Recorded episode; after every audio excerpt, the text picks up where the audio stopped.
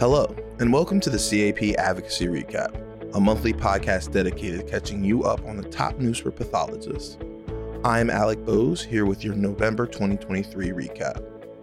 This month, we'll review the 2024 final Medicare physician fee schedule and what it means to you, as well as a grant for the CAP's work to promote effective communication in healthcare. We begin the day with a recap of the most recent AMA meeting. We sat down with Dr. Mark Synovec to discuss what happened at the meeting and what it means going forward. So, Dr. Synovec, thank you for joining us on the podcast. We really appreciate your time today. Thank you very much. I'm excited to be here. Uh, starting us off, what is the purpose of this AMA meeting and why is it important that it takes place? No, that's that's actually a great question. So so the AMA is really run by their House of Delegates, which is, is the policy making body of the AMA. Um, and that meets twice a year. We have an annual meeting in Chicago and then an interim meeting in different places uh, throughout the country.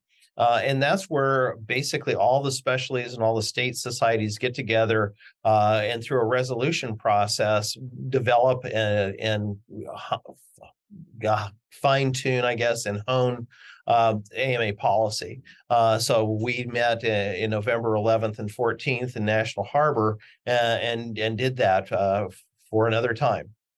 So, what took place at this meeting, and what issues were discussed, and what, if anything, came out of it? certainly. Well, again, uh, with that many people attending, I think we have around 600 delegates and 600 alternates. There's a lot of business that goes through that, and we do that through reference committees. And so we have multiple reference committees addressing essentially everything that you can imagine in in medicine as well as more. Uh, we did have some top uh, issues that I think are important for uh, the CAP membership to be aware of, uh, and things that we really concentrated from the, the, the CAP as well as the Pathology Section Council, which uh, is a group of uh, all the pathologists working for organized medicine within the realm of pathology to, to get those dealt with. The first and foremost is Medicare payment reform.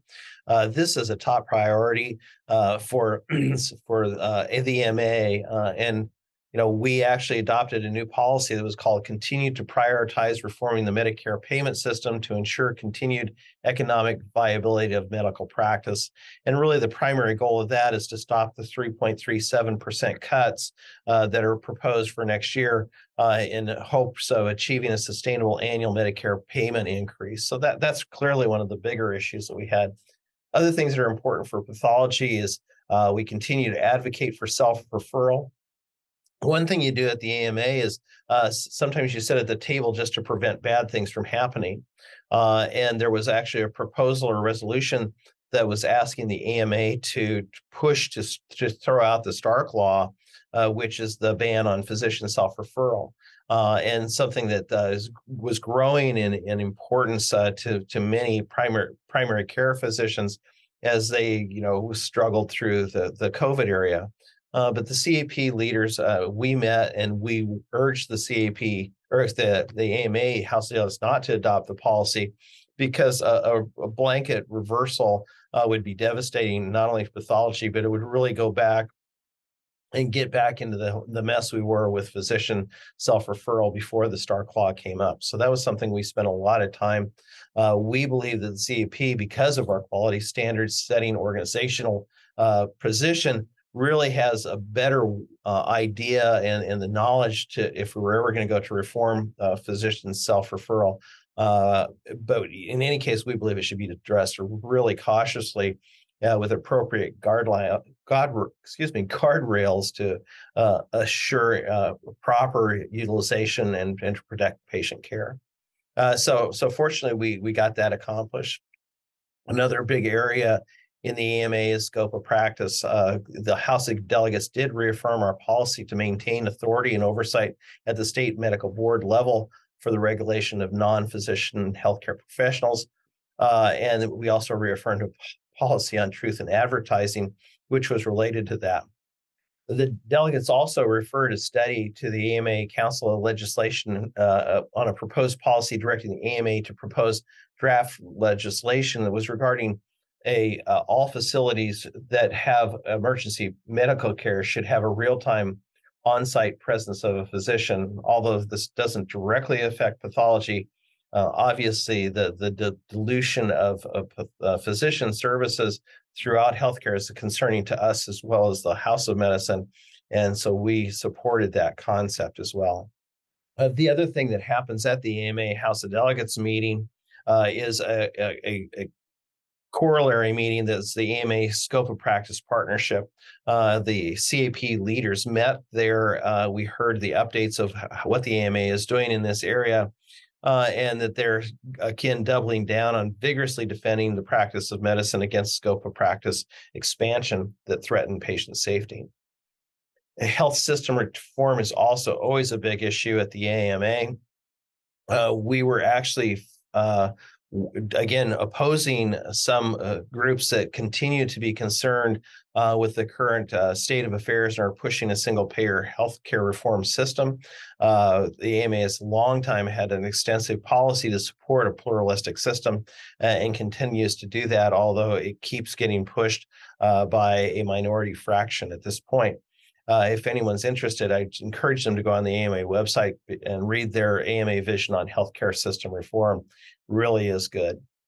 Uh, the other thing that we spent a fair amount of time is talking about strengthening network adequacy. I'm sure most pathologists are aware uh, this is an important issue to the CAP as well.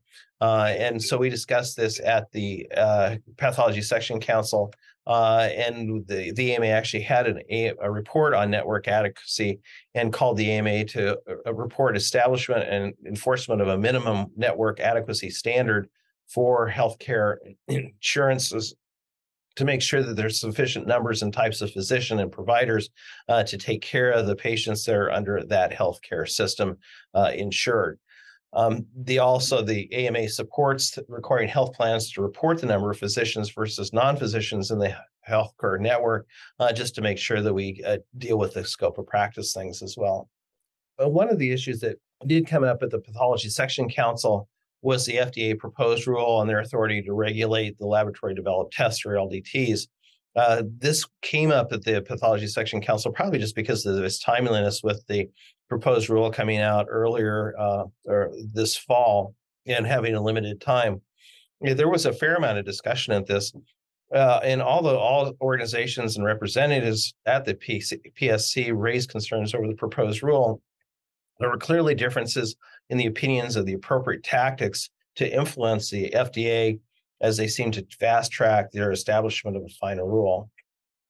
I would encourage all pathologists to stay abreast of this issue you know, because most of these, uh, the pathology and laboratory um, organizations are obviously providing input on this.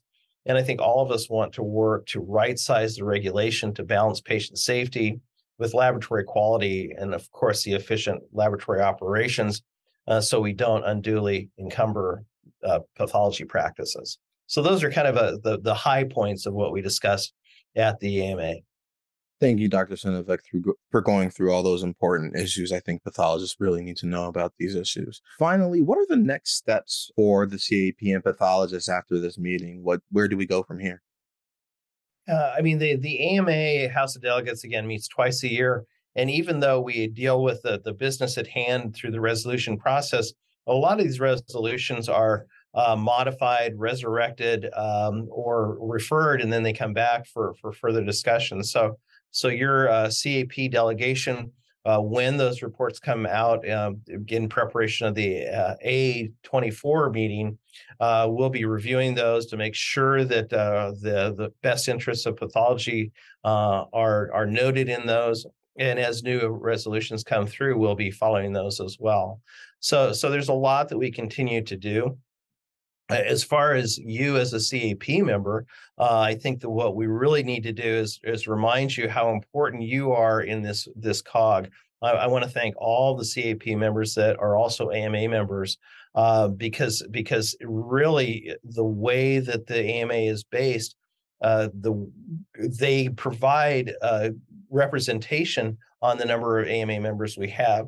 Uh, and since the, the AMA really does present the primary voice of the House of Medicine in the US, uh, the CAP strength in advocating for that the AMA depends on the members also becoming AMM members.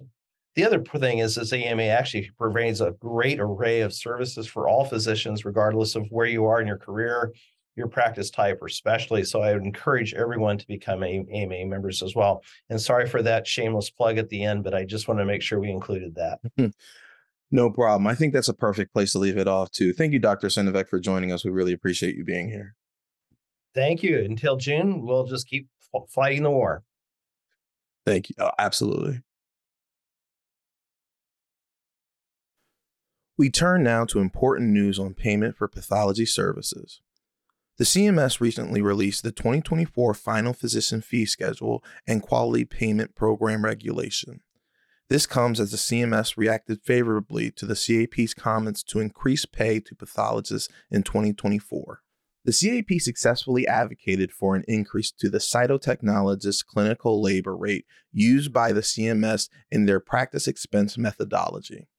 This advocacy provides an increase to the technical component and global payments for some pathology services. The final fee schedule also includes a 12% increase to the clinical labor rates for cytotechnologists, budget neutrality adjustments based on the new G2211 add on code, the impact of the final rule, and much more. Be sure to visit cap.org for more info and to watch our full webinar on the fee schedule. And we end the day with a win for the CAP. The Council of Medical Specialty Societies, a coalition representing more than 800,000 physicians across healthcare, awarded the CAP and 10 other member specialty societies grants of $100,000 each to promote diagnostic excellence across the field of medicine. Last year, the CMSS and the Gordon and Betty Moore Foundation awarded the CAP another $100,000 grant that focused on understanding patients' experience with their pathology report. This grant addresses the challenge of redesigning a pathology report that effectively communicates pathology test results to patients and all members of the care team. While this will While this will primarily focus on colorectal cancer pathology reports, it will also be used to gain insight from multiple stakeholders on the critical components of a pathology report, recommend different ways to improve communication of test results through pathology reports, and disseminate best practices through education and engagement, including potential publications and podcasts. You can find more details about the grant on our website. That's all for this edition of the monthly recap. Thank you so much for listening. For more information, be sure to subscribe to our weekly newsletter and follow us on X at CAPDC Advocacy. Once again, for Advocacy Communications, I'm Alec Bose, and we'll see you next month.